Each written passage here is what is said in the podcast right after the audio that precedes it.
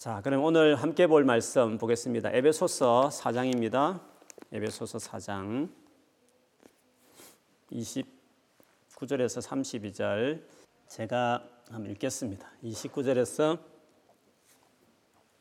32절 여러분 눈을 따라서 그냥 쭉 보시기 바랍니다. 제가 읽을게요. 무릇 들어온 말은 너희 입 밖에도 내지 말고 오직 덕을 세우는데 소용되는 대로 선한 말을 하여 듣는 자들에게 큰 은혜를 끼치게 하라. 하나님의 성령을 근심하게 하지 말라. 그 안에서 너희가 구원의 날까지 인치심을 받았느니라. 너희는 모든 악독과 노함과 분냄과 떠드는 것과 비방하는 것을 모든 악의와 함께 버리고 서로 친절하게 하며 불쌍히 여기며 서로 용서하기를 하나님이 그리스도 안에서 너희를 용서하심과 같이 하라. 아멘. 자기 자신을 향해서 믿음으로 또 옆에 가족이 계시면 가족을 향해서 우리 선포하겠습니다. 하나님 우리와 함께 계시니 걱정하지 맙시다. 걱정하지 맙시다. 아멘. 여러분 우리가 예수 믿고 나서 받은 최고의 복이 뭐라고 그랬죠? 예수 믿고 나서 뭐 인생이 확 풀리거나 뭐 내가 원하는 게 확 이루어지거나 어, 그런 것 아니지 않습니까? 우리가 예수 믿고 나서 우리에게 일어난 최고의 복은 하나님이 내 삶에 들어오신 겁니다. 이 세상을 만드신 하나님 그분이 내 삶에 완전히 그냥 적당한 낯선 사람 정도가 아니라 나와 완전히 연합하듯이 내 안에 아예 거하는 같은 하나님이 내 안에 들어오심, 함께하심, 임마누엘 그게 예수 믿고 나서 최고의 복입니다. 그래서 예수 믿고 나서 예수 믿는 맛을 누리려면요 하나님과 함께 살아가는 삶이 뭔지를 알아야 됩니다. 예수 믿고 나서도 뭐 내가 하는 거 별 잘 되는 것도 아닌 것 같고 뭐 원하는 거 잘 풀리는 것 같지 않고 만일에 그것이 예수 믿고 나서 내가 바라는 복이면 여러분 계속 실망할 겁니다. 하나님 우리 도와주신 거 맞지만요. 그게 하나님 우리와 함께하는 우리 예수 믿고 나 주시는 복이 궁극자 아닙니다.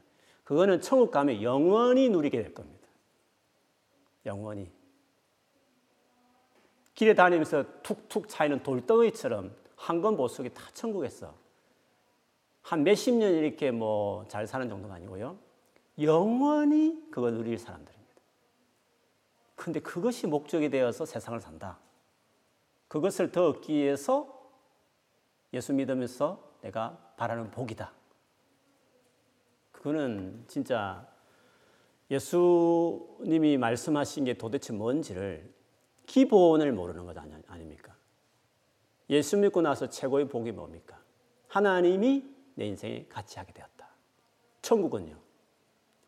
완전히 눈으로 보듯이 하나님과 함께하는 더 진한 임재의 장소가 천국 아닙니까? 천국이 뭐 황금 보석 덮인 환경이 좋은 플레이스 그게 강조점이 아니라 하나님 친히 우리와 함께 하셔서 눈물을 닦아주시는 다스리는 그게 천국의 개념이듯이 예수 믿고 나서 최고의 복은 하나님이 내 삶에 같이 계신다. 함께 하기 시작했다. 그게 최고의 믿음 복입니다. 그래서 예수 믿고 나서 안 믿는 친구들이 야 예수 믿으면 뭐가 좋으냐 했을 때 예수님과 함께 동행하는 기쁨을 전혀 모르는 친구들은 할 말이 없는 겁니다. 그 친구하고 나은 게 별로 없어 보이니까. 어떨 때는 그 친구 더 멋져 보이거든요. 세상적으로 더 나보다 잘 날 수도 있으니까. 훨씬 더 세상적으로 행복하게 살아가는 것처럼 보이니까. 그래서 예수 믿고 나서 최고의 복은 하나님과 함께하는 사람이 되었다. 그분과 같이 살아가는 삶이라는 것을 반드시 그거를 알아야 되고 그것이 복이라면 그걸 누려야 되는 겁니다. 예수 믿고 나서. 그래야 예수님을 전할 수 있는 겁니다. 그래야 예수 믿는 것이 놀랍다는 것을 어, 우리가 자신에게 말할 수 있는 거죠. 근데 그 하나님이 우리와 함께 한다는 그것이 뭡니까? 성령이 내 안에 계시다고 뜻입니다. 성령이 누구시라고요? 하나님이지 않습니까? 삼일째 하나님. 아버지 예수님과 똑같은 본질적 하나님이신 하나님이 성령이 있으니까 하나님이 내 안에 계신다 이 말은 성령이 내 안에 계신다 그 뜻입니다. 그래서 정리하자면 예수 믿고 나서 최고의 복은 아니 예수님이 십자가에 돌아가신 궁극적인 목적은 성령을 우리에게 주시기 위해서 성령이 내 안에 들어오시기 위해서 나와 관계 맺기 위해서 하신 일이었다. 그렇기 때문에 그리스도인으로 삶을 산다는 것은 성령과 함께 살아가는 삶을 말합니다. 그 성령과 뭔가 펠로십이 있어야 되는 겁니다. 그분의 인도를 받아야 그리스도인다운 삶을 살아간다. 이렇게 이야기할 수 있습니다. 여러분, 우리가 착하게 사는 거요. 그리고 우리가 뭔가를 세상에서 뭐 큰 일을 하는 것은 우리 힘으로 하는 거 아닙니다. 우리 의지로 하는 거 아닙니다. 그런 타 종교에서 그렇게 말하는 겁니다. 세상의 자기 개발서가 다 그렇게 말하는 겁니다. 네 힘으로 그렇게 열심히 해보라는 겁니다. 열심히 착하게 살고 잘 해보라는 것이죠. 그런데 우리는 뭡니까? 너는 전적으로 타락했다. 전적으로 약하고 무능하다.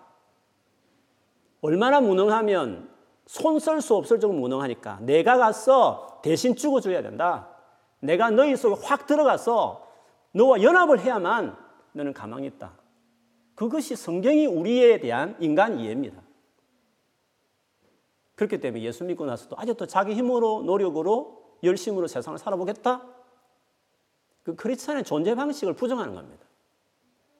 그리스도인 됨이라는 것은 인간에 대한 이해가 그래야 됩니다. 그래서 믿음으로. 처음에도 믿음으로. 믿음에서 믿음으로. 의인은 믿음으로 살아가는 것입니다. 즉, 내 안에 오신 성령을 따라 살아가는 삶. 그게 그리스도인의 삶입니다. 이게 바울의 정의입니다. 바울이 그리스도인에 대한 그리스도인의 삶을 그렇게 정의한 것입니다. 그러므로 그리스도인답게 살아간다. 가능한 그 모든 것은 성령을 통해서 가능한 겁니다. 그렇기 때문에 오늘 우리가 보고자 하는 성령 충만하지 않고서는 그리스도인답게 살 수 없습니다. 그것이 애당초 불가능한 겁니다. 살고 싶은 마음 있는 거 좋습니다. 하나님 뜻대로 살고 싶어 하는 열정, 예, 다 있을 것입니다. 동기도 있습니다. 그러나 결과적으로 그렇게 살지 못한다. 내 의지와 노력은 될 수가 없다는 것입니다. 예수님 말씀대로 원하나 육신이 약하여 시험에 든다는 것입니다. 원한다고 해서 바란다는 마음이 없다는 게 아닙니다. 그렇게 하고 싶은 노력을 안 한다는 것도 아닙니다. 그러나 그렇게 노력해서 할 만큼 우리가 가능성이 있는 뭔가 가능성이 있는 존재가 아니라는 거죠. 그래서 성령이 오신 겁니다. 그 성령 오시기 위해서 우리 죄를 먼저 깨끗하게 씻어야 하나님이 방문할 수 있으니까 십자가에 우리 죄를 대신 죽으시는 십자가 죽음이 먼저 있었던 것이었습니다. 그러므로 이제 예수를 믿고 난 이후에는 하나님이 내 가운데 공식적으로 오셨으니까 그분과 함께 살아가는 삶, 그리스도인의 삶이라는 것은 성령을 시작해서 성령으로 마치는 겁니다. 무릇 하나님의 영을 인도함을 받는 사람이 하나님의 자녀가 된다. 이렇게 말할 수 있는 것입니다.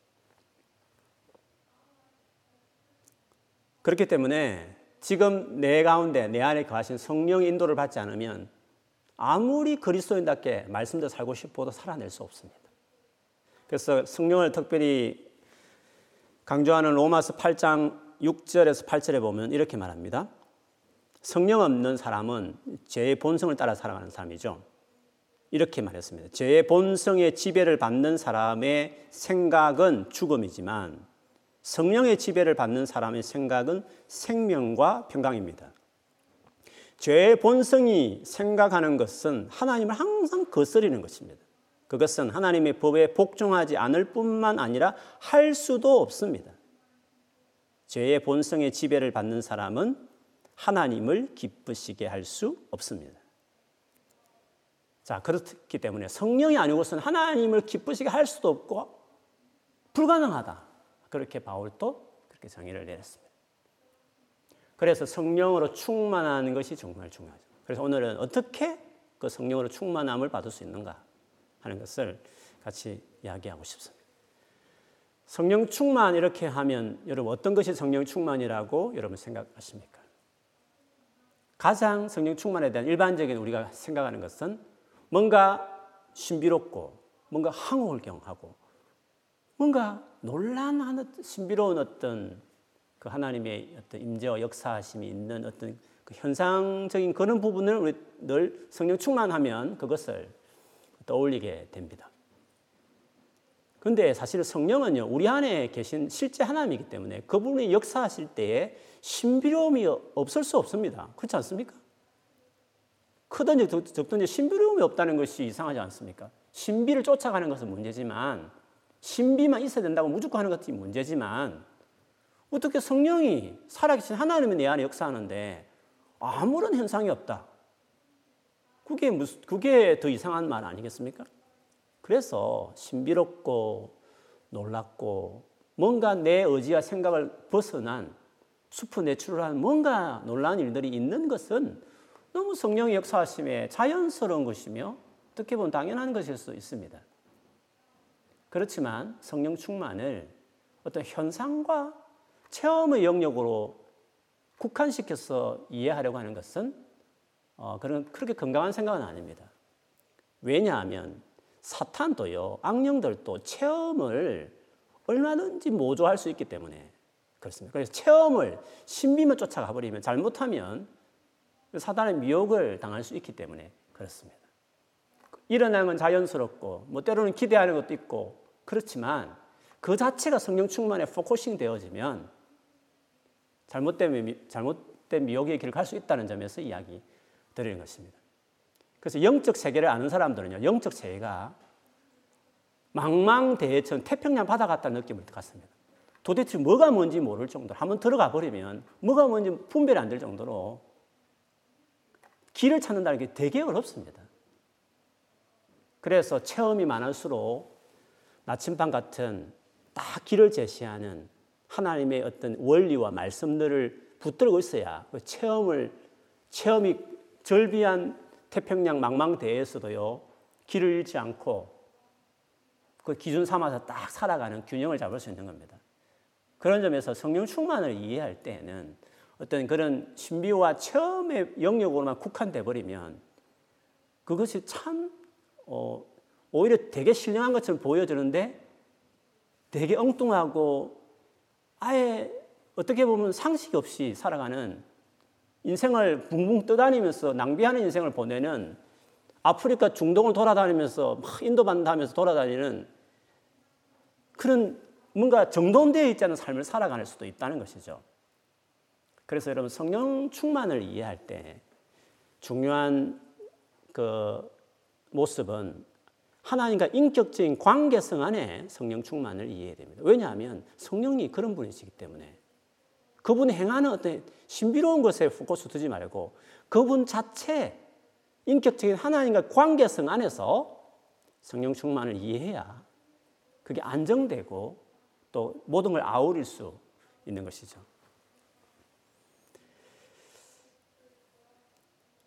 하나님과의 관계성 안에서 성령 충만을 이해한다 할 때는요, 하나님과 어떤 관계성, 인격적인 관계성을 말할 때는 두 가지 의미가 있습니다. 하나는 그 하나님이 누구시냐? 그 성령께서 누구시냐? 성령의 인격, 인품, 그 캐릭터에 대한 이해가 필요합니다. 성령이 누구신가 하는 것이 그분과 관계를 맺는 데 중요하죠. 우리가 누군가 관계를 맺을 때 그 사람의 누군가, 댐댐이가 누군가를 아는 것은 관계의 제일 중요한 기초며 제일 중요한 요소입니다. 성령 충만이라는 것은 성령과의 인격적인 관계를 말하는데 그렇다면 성령이 누구신가에 대한 이해가 먼저 선행되어야 그 다음에 성령 충만을 제대로 이해할 수 있는 것입니다. 그 다음, 성령께서 무엇을 좋아하시나? 그분이 무엇을 원하시냐? 혹은 그분이 무엇을 싫어하시고 원치 않으시냐? 하는 것이 또 우리가 알아야 될 부분입니다. 사람 관계도 마찬가지입니다. 그 사람이 누구며 또 그 사람이 뭘 좋아하며 무엇을 싫어하는지를 알아야 관계라는 것이 이루어지는 것입니다. 그래서 성령 충만이라는 것은 성령과 깊은 관계를 말합니다. 깊은 관계. 정말 잘 지내는 겁니다. 그 삶이 정말 많은 부분이 공유되어 있는 우리 인간관계도 그렇지 않습니까? 어떤 사람은 깊은 공유되어 있는 관계도 있는 반면 어떤 사람은 그냥 적당한 관계도 있는 거 있지 않습니까?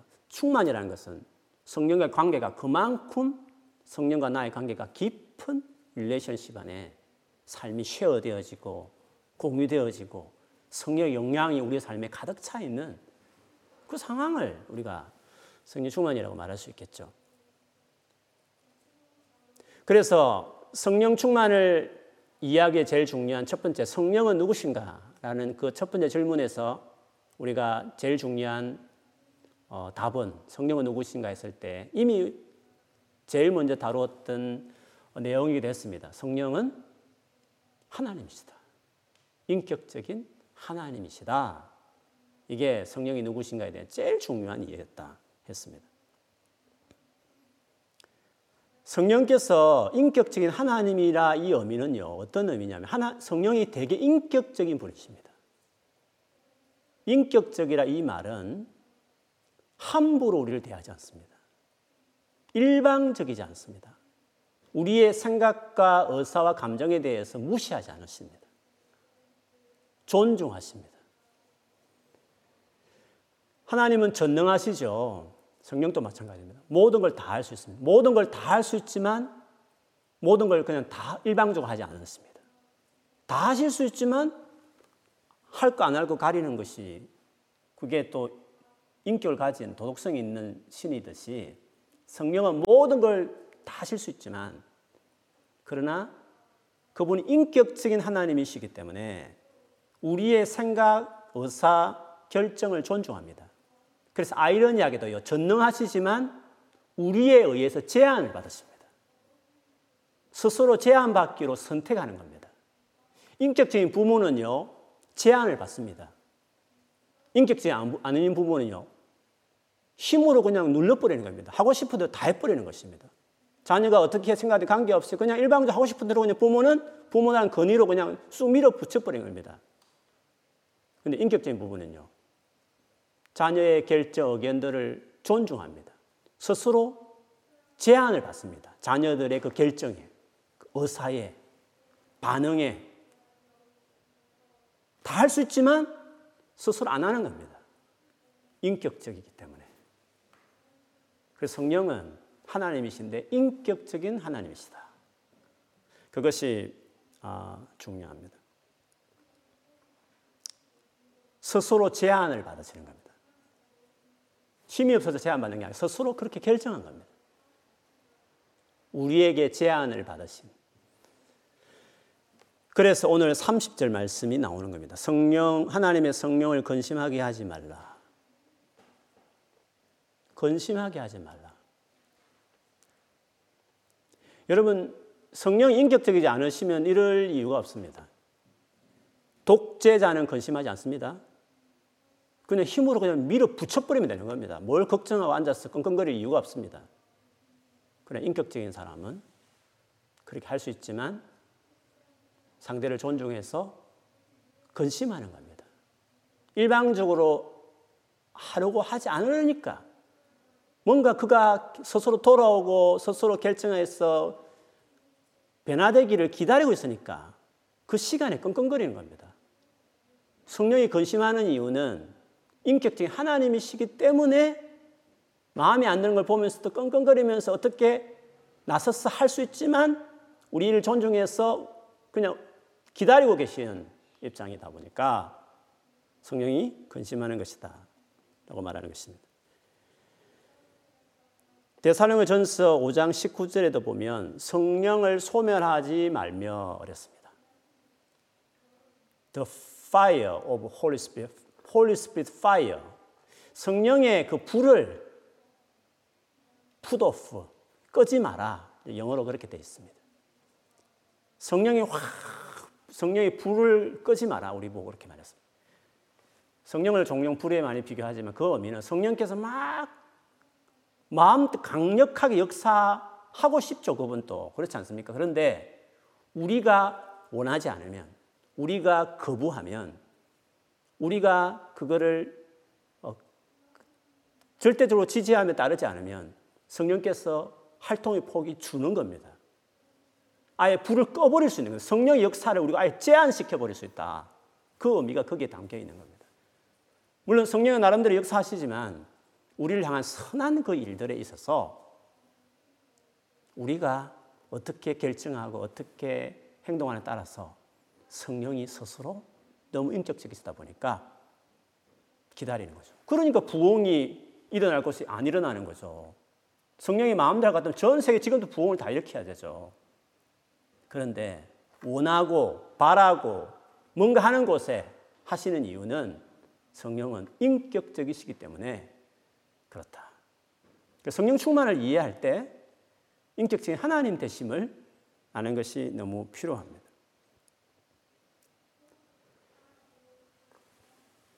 그래서 성령 충만을 바라는 사람들 중에 너무 성령을 사모하는 사람들 중에 자기의 인격을 포기하듯이 즉 성령이 자신을 마음대로 사로잡아 주시기를 바라는 사람들이 있습니다. 그게 좋은 말 같이 보이지 않습니까? 성령이 완전히 나를 컨트롤 다 해버리십시오. 나를 완전히 사로잡아 버리십시오. 이렇게 막 나는 주님이 성령 알아서 타십시오. 이렇게 기도하는 분들도 있잖아요. 여러분도 아마 그런 기도를 사모할 때 아마 그런 기도를 한 번쯤은 해보셨을 것입니다. 그러나 그렇지 않습니다. 그게 물론 성령을 굉장히 사모하는 고백을 한다면 그는 귀한 고백이지만 진짜 말 그대로 나는 스스로 인격을 포기해버리고 성령 알아서 확 나를 로봇처럼 막, 막 그렇게 막 이끌어가듯이 그렇게 해주기를 마치 내가 내 인격을 포기해버리고 성령이 내 인격을 확 사로잡아서 막 마음대로 막 다 하시도록 그런 의미로 만일에 성령 충만을 이해한다면 그거는 잘못된 것이며 위험한 겁니다. 성령은 그렇게 하지 않으십니다. 그거는 사탄이 그렇게 하는 겁니다. 악령이 그렇게 하는 겁니다. 그래서 때로는 영적인 세계가 이게 망망대해고 어디가 어딘지 방향 모르는 큰 바다 같아서 한번 맛을 본 사람들 중에서 사실 악령을 받고도 자기가 성령 받았다고 착각하는 사람도 있어요. 그럴 수밖에 없는 것이 악령도 사, 사탄도 천사로 흉내 내는 것은 모습 나타나는 건 너무 쉽다 했거든요. 그랬어요. 평안도 줍니다, 사탄이요. 거짓 평안도 줍니다. 어떨 때 막 기쁨이 오기도 합니다. 그 뭔가 예언도 주고요. 성경을 보는데 막 깨달음도 오고요. 어떨 때는 전도할 때 막 기쁘기도 하고 막 그렇게 합니다. 예배할 때 막 충만함도 있고요. 사단이 우리 성령이 역사할 때 그걸 모조할 수 있습니다. 그런데 그 악령이 자기 정체를 딱 드러낼 때가 있습니다. 언제냐 하면 나를 딱 컨트롤 하려고 할 때 그거 보면 합니다. 하나님 절대 우리를 컨트롤하지 않습니다. 나의 의사 관계없이 무조건 엇박지르듯이 이어받듯이 계속 그렇게 하듯이 강제적으로 우리를 그렇게 통제하듯이 우리를 그렇게 하지 않습니다. 근데 그런 체험이 많은데 어느 날 보면 사단이 와를 날, 그 성령같이 보이는 알았는 나를 통제하기 시작한다. 내 인생을 완전히 구속하듯이 체험하는데 놀란 거 일어나는데 통제받고 내 자유가 없어 보인다. 그때는 딱 그 영을 의심해 봐야 됩니다. 이게 악령인가? 귀신인가? 라고 생각을 해 봐야 됩니다. 왜냐하면 그 성령의 인품이 스피릿이 다릅니다. 되게 인격적이십니다. 그래 악령은 깡패 집단입니다. 되게 잘해주는 것 같지만 철저하게 조종하고 컨트롤하는 영이 이 악령이거든요. 그래서 고린도전서 14장에 보면 그 예언과 관련돼서 소위 뭐 예언한다 하면서 고린도 교회에 되게 신령한 사람들이 특히 여, 여성들 가운데 그런 사람이 있었어요. 그래서 그 우리가 여성 비하 같이 보이지만 사실 여성 비하가 아닙니다. 교회에서 잠잠하고 집에 가 남편에게 배우라 이 말은 여성을 비하는 게 아니라 그 여성들이 14장에 나오는 말인데 소위 하나님 말씀 듣는다고 하는 예언한다고 하는 여성들이었어요. 근데 바울이 그들에 대해서 책망을 하시면서 이런 말씀을 하셨습니다. 즉, 성령의 인도를 받는 사람과 아닌 사람의 특징을 조금 전에 제가 언급했던 이런 성격으로 오늘 예언과 관련해서 설명한 거죠. 14장 32절 33절에 보면 예언하는 자들의 영은 예언하는 자들에게 제재를 받나니 하나님은 무질서의 하나님이 아니시요 오직 화평의 하나님이시니라. 예언하는 자의 자들의 영은 예언자들 안에 있는 영이요 예언하는 자들의 제재를 받습니다. 그 자기의 통제를 받는 겁니다, 영이. 근데 통제하지 않고 막 이끌어 간다, 나를. 나를 무질서하게 막 만들어 간다. 그 영적이라는 명목하에 앞뒤도 없고 막 무질서하게 상식적이지 않은 행동을 계속 요구한다. 아, 성령의 말씀이 내가 불순종하면 안 되는데 이런 마음에서 계속 따라갈 수 없는 거죠. 왜? 이상하다. 이렇게 비인적이고 이렇게 통제적이고 이렇게 컨트롤하는 영인가? 그 성격을 딱 봐야 하는 겁니다. 그래서 성령 충만은 이 엄청난 신비롭고 놀라운 일이 있는 이 영역에서 딱 우리의 나침반 같은 역할을 할 수 있는 많은 체험과 일하심을 열어놓되 성령의 그분의 인격의 특징이 있는 거죠. 그분은 인격적인 젠틀하신 질서가 있으신 정말 부족한 우리지만 우리를 존중하시는 인격적이신 하나님이시다.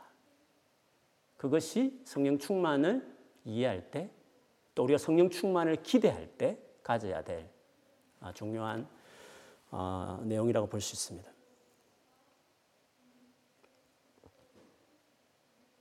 그래서 성령 충만을 우리가 먼저 받기 위해서는 성령이 어떤 분이신지 그분의 인품과 성격이 무엇인지를 이해하는 것은 이렇게 중요한 것입니다.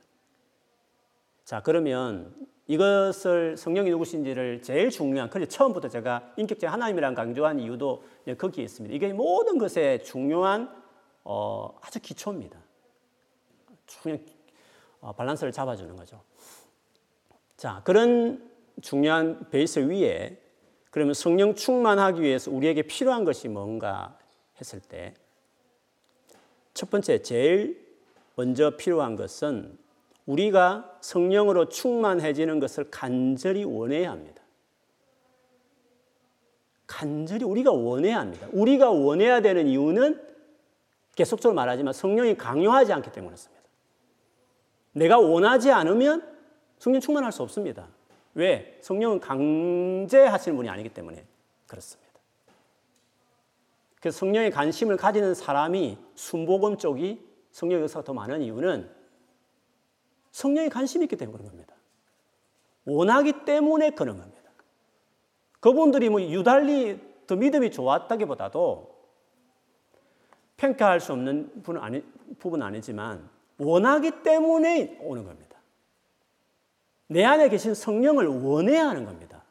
그분과 교제하기 원하고 그분의 도움을 받고 싶어 하고 그분을 찾고 그분을 사모해야 그분이 우리의 삶 안에 더 그분이 너무 젠틀하시는 분이니까 관심도 없고 원치도 않고 뭐 그래도 우리를 너무 사모해서 막 역사하시지만 어떤 관계든지 간에 서로가 원하면 더 깊어지고 빨리 관계가 친밀해지듯이 성령 충만 역시도 그렇습니다. 성령 그분이 인격적인 하나님, 우리의 바램, 우리의 의사, 우리의 간절함을 존중하시는 분이시니까 성령 충만을 해서 우리가 해야 될 일 중에 우리 편에서 해야 될 제일 중요한 첫 번째 태도는 내가 성령 충만하기를 원해야 하는 겁니다. 아, 나는 성령 충만 뭐 몰라요. 그냥 예수님이면 돼요. 열심히 말씀 보고 그냥 순종하면 돼요. 아, 성령은 하여 이상해요. 그 이상해지는 것 같아요. 이렇게 그냥 묻어둬 버리면 그러면 자기 안에 성, 하나님 계신 하나님을 대해서 그렇게 무관심해 버리면 그래 해도 성령께서 이렇게 소외받고 무시하고 관심 없어도 그분이 우리를 끝까지 인도하신 것도 맞지만 그러나 순복음 교인들처럼 오순절 교인들처럼 이야기만 말씀에 쫙 서 있는 우리들이 말씀을 사랑하는 우리들이 우리 안에 계신 하나님이라 여기고 성령을 내 안에 계신 하나님으로 여기고 그분을 사모하고 그분과 교제하기를 바라고 도움을 받기를 원하고 원하면 그분이 훨씬 더 정말 깊숙이 많은 영역에 영향을 주면서 우리의 삶에 같이 하시죠.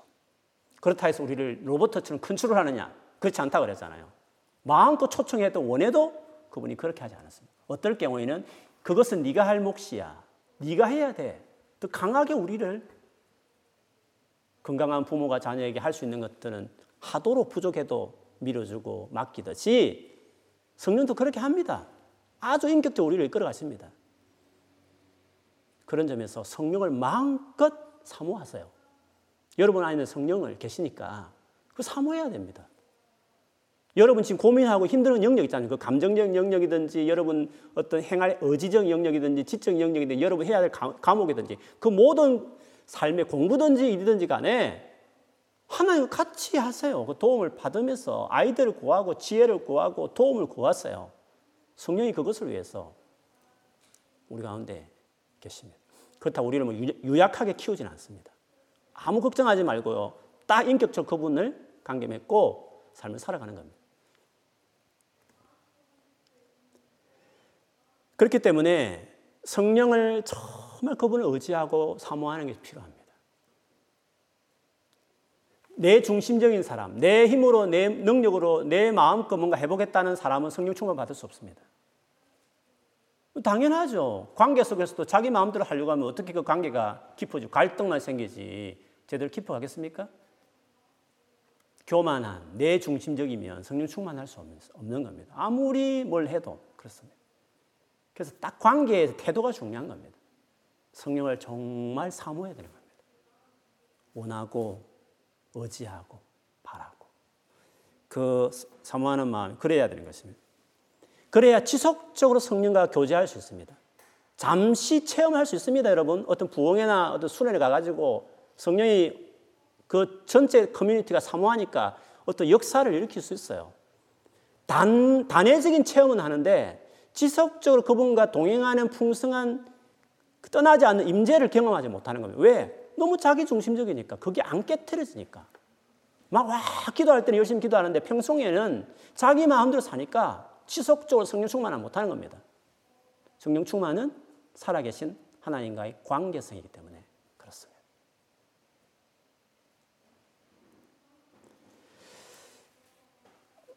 성령 충만을 정말 원하고 바란다면 그런 사람이 할 수 있는 신앙의 액티비티는 기도입니다.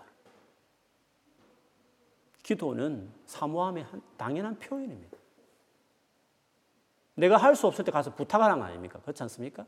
마찬가지로 성령을 정말 사모하고 그분이 내 삶 안에 함께 하셔서 내 삶 전반에 영향을 주기를 바라는 사람이면 모든 영역에 구하는 거죠.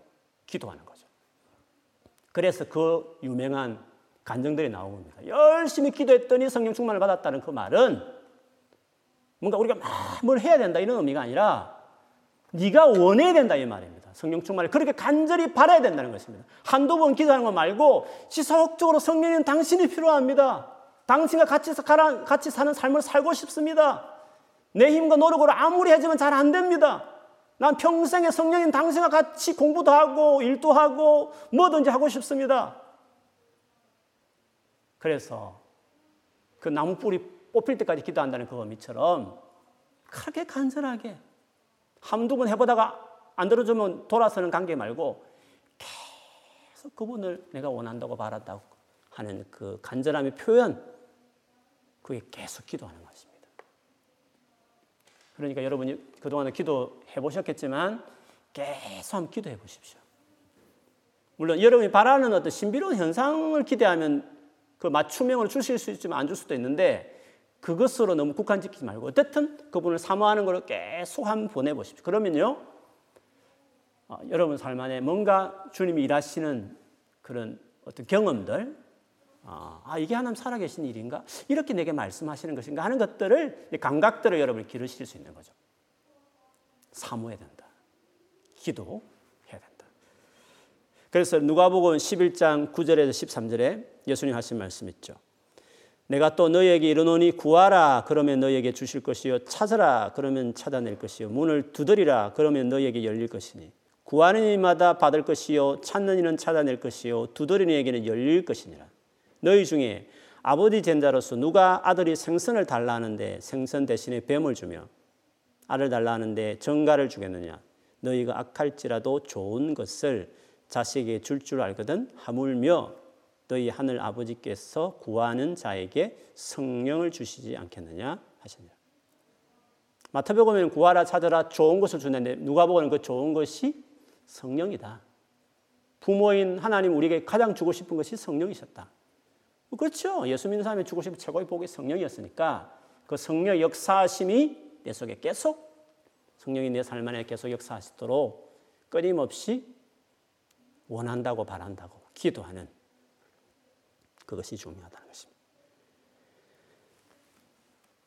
첫 번째가 성령으로 충만하기 위해서 중요한 첫 번째가 간절히 내가 내 쪽에서 원해야 된다. 그것이 기도로 표현돼야 된다. 그것이었다면 두 번째는 그분이 원하시는 삶을 살고자 해야 됩니다. 살아가는 몫은 성령이 도와주실 일이지만 내가 그걸 원해야 됩니다. 내 쪽에서. 성령이 원하는 삶을 내가 살고자 해야 되는 겁니다. 성령의 인도를 받고 싶어 하면서 성령이 싫어하는 일들을 골라서 하면 그 성령께서 나를 도와주시겠습니까? 성령께서 정말 살기 바라시는 그 삶의 모습을 나도 그렇게 살고 싶어 하는 사람이 되어야 되는 겁니다. 그래야 성령님이 그걸 도와주죠. 성령이 원하는 그 일을 하고 싶어 하니까 성령이 도와주시지 않겠습니까? 근데 성령이 싫어하는 것을 계속 하겠다 하면 성령이 도와주겠습니까? 그래서 성령으로 충만하려면 성령이 뭘 원하시는지, 뭘 간절히 바라시는지, 무엇을 싫어하시는지를 알아야 되는 겁니다. 그래야 맞춰서 그분과 관계를 맺어가는 것이죠. 성령께서 가장 기뻐하시고 바라는 일이 무엇이겠습니까? 많이 있겠지만요. 성령께서 하시는 최고 중요한 일은요. 관계, 펠로십에 바로 맺는 것을 성령이 좋아하시고 그게 헌신하십니다. 삼위일체 하나님에 대해서 목회자들이 마지막 축도할 때 삼일체 하나님의 역할을 각각 이름 걸쳐서 하지 않습니까? 주 예수 그리스도의 은혜와 예수는 은혜를 주는 겁니다. 하나님의 사랑과 하나님은 사랑을 주는 겁니다. 성령은요. 교통, 펠로십인 겁니다. 성령의 가장 큰 역할은 펠로십인 겁니다. 그 fellowship은 어떤 fellowship이냐? 사랑의 관계를 맺게 하는 겁니다. 그래서 성령의 열매가 사랑인 겁니다. 성령이 제일 기뻐하시는 일은 깨어진 관계를 회복케 하신 그 은혜, 그렇게 하시는 사랑을 application해서 fellowship을 만들어내는 겁니다. 하나님과 화목케 하는 일을 실제로 이루시는 성령이 하시는 것이고 모든 관계를 fellowship을 만들어내는 그 성령이 하는 아주 전문 분야입니다. 에베소서 4장 3절에 보면 평안에 매는 줄로 성령이 하나 되게 하신 것을 힘써 지키라. 성령이 하나 되게 하세요. 성령은 하나 되게 하시는 관계에 특별히 아주 유니크한 옵션을 가지고 계십니다. 그분의 역할이거든요. 그래서 리스판스빌리티는 관계에 있어서 그분은 그걸 중요하게 역사하시는 분이십니다. 관계 중에 제일 중요한 관계는 하나님과의 관계입니다. 그래서 성령께서 우리 가운데 일하시는 많은 일들 가운데 하나님 관계성을 헌신케 하시죠. 하나님과 관계를 위해서 제일 중요한 우리의 역할이 뭔지 아십니까? 거룩함입니다. 거룩을 여러분 도덕성, 윤리적 깨끗함 이렇게만 생각하는 분도 있는데요. 우리는 도덕주의자 아닙니다. 세상에서 도덕주의자 많습니다. 우리는 도덕주의자가 되기 위해서 죄짓지 않겠다는 게 아닙니다. 하나님과 관계를 위해서 그렇게 하는 겁니다. 하나님 그분을 싫어하기 때문에 우리가 깨끗함을 추구하는 것입니다. 그래서 우리의 거룩의 목적은 도덕성이 아니라 윤리주의자가 되는 게 아니라 하나님을 사랑하며 있는 겁니다. 예배적인 겁니다. 하나님과 관계를 위해서 우리가 죄를 멀리하는 것입니다. 우리는 당선 도덕 자체가 목적이 아니라 하나님 관계를 위해서 어로신 그분이 그걸 싫어하기 때문에 우리가 죄를 멀리하는 것입니다. 그냥 죄는 싫다, 도덕성이 좋다 해서 우리가 죄를 안 지으려고 하는 게 아니라 하나님과 관계성을 위해서 거룩함을 하는 겁니다. 죄를 지으면 주님과 관계가 멀어지기 때문에 그렇습니다. 그래서 성령께서는 하나님 관계를 위해서 거룩하게 하는 일을 성령이 우리를 거룩하게 하는 일들을 끊임없이 하는 이유는 단순한 도덕주의자 만들겠다는 게 아니라 하나님을 사랑하는 관계에 하기 위해서 우리를 깨끗한 신부로서 그렇게 세워가는 것입니다. 두 번째 중요한 관계는 성령이 도와주신 관계는 당연히 이웃과의 관계입니다. 그런데 여러분, 이 성령 충만과 관련해서 정말 우리가 중요하게 여겨야 될 부분이 뭐냐? 이웃과의 관계입니다. 성령 충만에 있어서 실제적으로는 이게 전부는 아니지만 우리에게 있어서 성령 충만하고 못하고를 사실은 많은 부분을 차지하고 있는 것이 이웃 관계와 관련이 있습니다. 왜 그러냐면 하나님 관계에서는 그렇게 큰 문제 없습니다. 뭐 특별한 뭐 큰 하나님이 뭐 기대했는데 안 해주시다 뭐 이렇게 자기 인생에 뭔가 뭐 큰 실망이 있으면 하나님과 멀어지지 웬만해서는 하나님하고 관계를 계속합니다. 하나님은 우리를 크게 뭐 상처 주는 분 아니지 않습니까? 우리가 하나님 상처 줘도 하나님은 우리를 버리지 않지 않습니까? 그래서 하나님 관계에 있어서는 그렇게 뭐 잃어버리고 상실될 데미지 될 일이 그리 많지 않습니다. 그런데 인간관계는 다릅니다. 인간관계로 얼마나 상처를 주고받는 일이 너무 많기 때문에 이게 참 어려운 겁니다. 하나님 관계에서는 그렇게 어렵지 않습니다. 그냥 큐티하고 찬양 소리 듣고 혼자 이렇게 주님 경건서 읽으면 뭐 다 좋습니다. 주님과 관계에 있어서 뭐 간절히 사모하는 거 안 채워지는 좀 뭐 내가 원하는 만큼 막 충만하지 않는 아쉬움이 있을지 모르지만 뭐 주님과 관계면 그렇게 뭐 힘들고 막 상처받고 막, 막 믿고 막 그런 걸 많지 않죠. 다르게 말하면 성령 충만의 관계성이 중요한데 하나님 관계성에는 그렇게 큰 어려움이 우리에게 없는데 이웃과 관계는 그게 어려운 거죠. 이웃과 나도 상처 주고 다른 사람들에게 상처를 주는 것이니까. 그래서 결국 퍼센터지를 보면 성령 충만하지 않는 가장 큰 이유는 사랑과의 관계 때문에 그렇습니다. 이상하죠. 주님을 사모하고 열심히 예배하는데 답답하고 다운되는 사람들은 그 중요한 이웃과 관계 부분을 내가 손을 안 대려고 하는 겁니다. 특별히 내가 상처받은 입장에 섰을 때는 이해됩니다. 내가 상처를 받았으니까. 상처를 준 행동을 그 사람이 했기 때문에 내게 정당한 겁니다. 그 사람을 미워하고 있는 이유도 내가 그 사람을 멀리하고 있는 이유도 다 정당한 겁니다. 익스큐즈가 되는 겁니다. 그래서 그 관계를 회복하려고 하는 일에 또 솔직히 하고 싶지도 않고 반드시 해결할 가전대에 묻어두고 있으니까 성령 충만은 계속 안 되는 겁니다. 그런 점에서 성령 충만하지 못하는 가장 큰 이유를 오늘 본문에서 이야기한다면 그리고 우리 일상에서 성령과 동행하는 데서 가장 잘 안 되게 하는 원인이 뭐냐고 했을 때 관계 부분이 있습니다. 그 이유를 오늘 본문만 봐도 그렇습니다. 오늘 본문에 보면 오늘 본문 29절에 나오지만 사실 그 앞에 20 6절 27절에 보면 제가 읽어드리겠습니다. 분을 내어도 죄를 짓지 말며 해가 지도록 분을 품지 말고 마귀에게 틈을 주지 말라. 분을 품는다는 것은 뭐 마음이 되게 상한 거죠. 뭔가 자기에게 정말 화나게 한 일을 한 거지 않습니까? 근데 그걸 처리하지 않고 가만둔다. 어쨌든 그 관계는 그냥 나에게 상처 준 저가 와서 깨닫고 나에게 용서를 빌 때까지는 가만히 있겠다. 갈 속이 있겠다고 만일 한다면 어떻게 된다고요? 마귀가 틈을 탄다 이말, 마귀가 들어간다 이 말입니다. 예수 믿는 사람이 마귀에 들, 귀신 들릴 수 귀신 들릴 수 있습니다. 그거는 사단이 그를 지배한다는 의미가 아니라 육체에 손을 대는 겁니다. 사단이 영향권에 영향을 받을 수 있습니다. 그 영혼을 탈취할 수 없습니다. 사단 하나님 소유가 된 이상은 사단이 아무래도 우리를 그리스도의 사랑에서 빼앗을 수는 없는 겁니다. 그러나 손대는 건 할 수 있는 겁니다. 내가 스스로 하나님 원하는 그 길을 가기를 거부했을 때는 사단이 그냥 틈을 타는 겁니다. 틈을 타지 말라 했으니까 틈을 타니까 털지 말라 한 거 아니겠습니까? 이게 지금 크리스찬에게 한 말 아닙니까? 교회, 에베소 교회에 한 말이란 말이죠.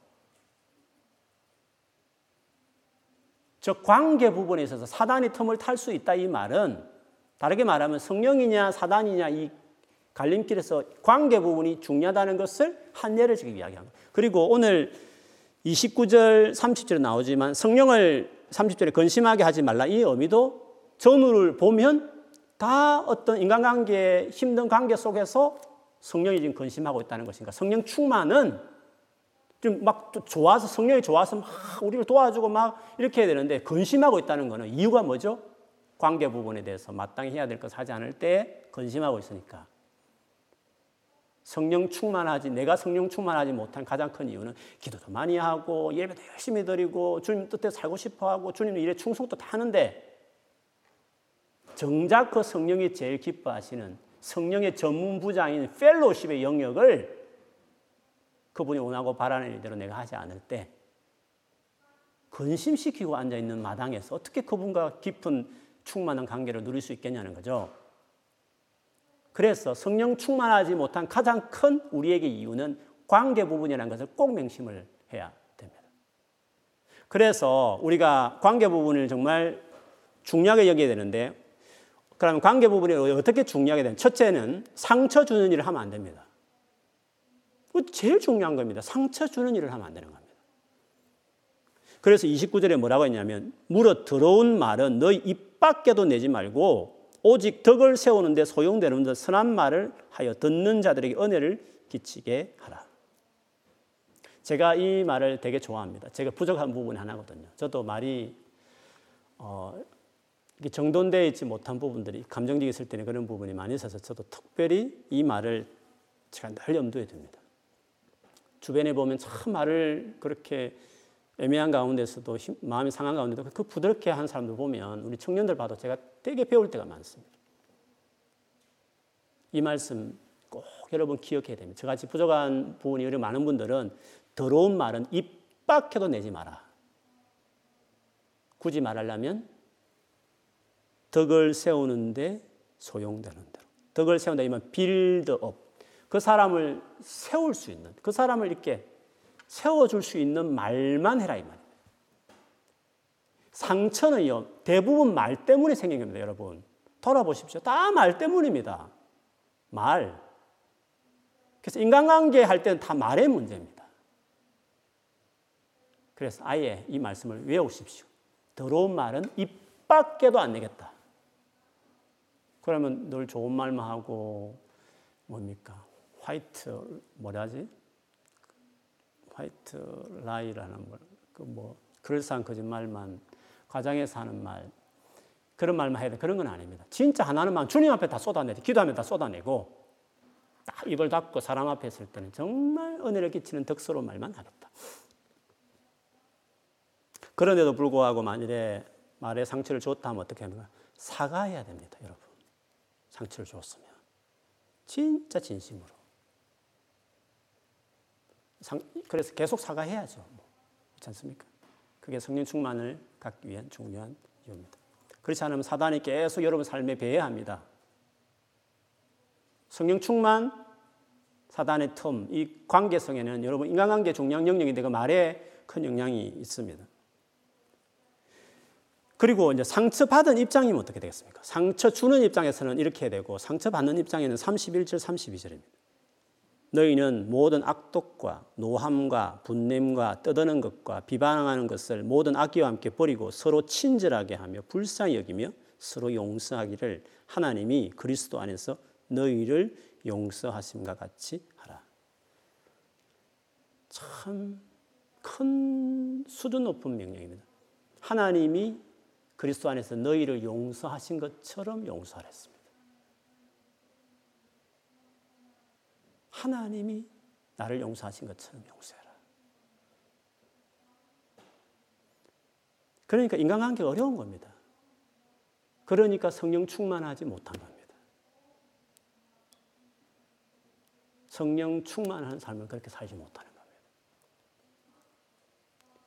계속 인간관계에 대해서 이렇게 소홀히 하면서 막 부엉이 쫓아다니고 방방 뛰고 뭐 신령한 곳에 쫓아다니는 거 다 헛된 겁니다. 뭐 잠시 가서 뭐 은혜를 받을 수 있을 거예요. 수련회 가서 잠시 은혜 받을 수 있어요. 그러나 본 게임은 관계입니다.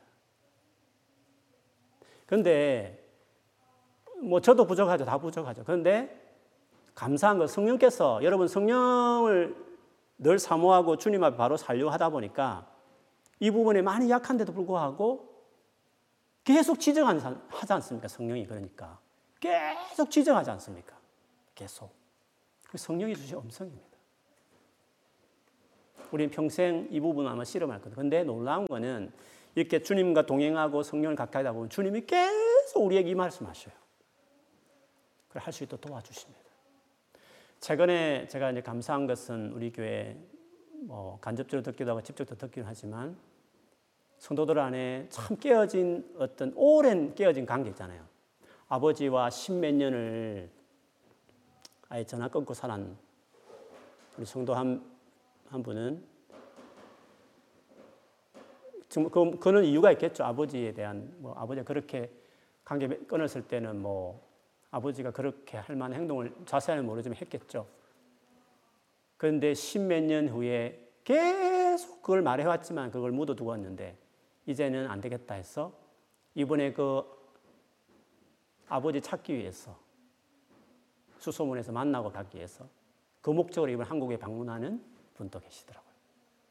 또 주변에 십몇 년, 수십 년을 형제들하고 여러 가지 뭐 돈 문제든지 뭐 이런 문제로 해가지고 남남처럼 지냈던 관계들이 회복되고 화목하는 이야기들.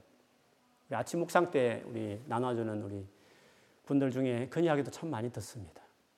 관계 수십 년이 걸리더라고요. 근데 믿음의 사람들은요, 다 회복해 가요. 하나하나 이렇게, 회복하면서 이루어가요. 성령 인도를 받는 사람은 결국에는 하나님이 성령께서 거축으로 우리를 이끌어 가신다.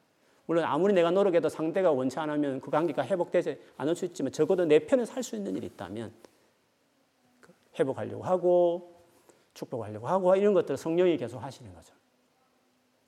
그, 그게 성령을 잘 따라가는 겁니다. 그게 성령 충만한 겁니다. 물론 방방 뜨는 게 성령 충만한 게 아니라 대단한 뭐 놀라운 뭐 신비로운 것들 그것만을 성령 충만을 국한하지 말고 성령은 이렇게 진짜 인격적이고 우리 안에 이런 사람을 사랑하고 주님을 사랑하게 하는 이 일들을 성령께서 하신다. 근데 우리에게 이게 제일 중요하잖아요. 살아가면서.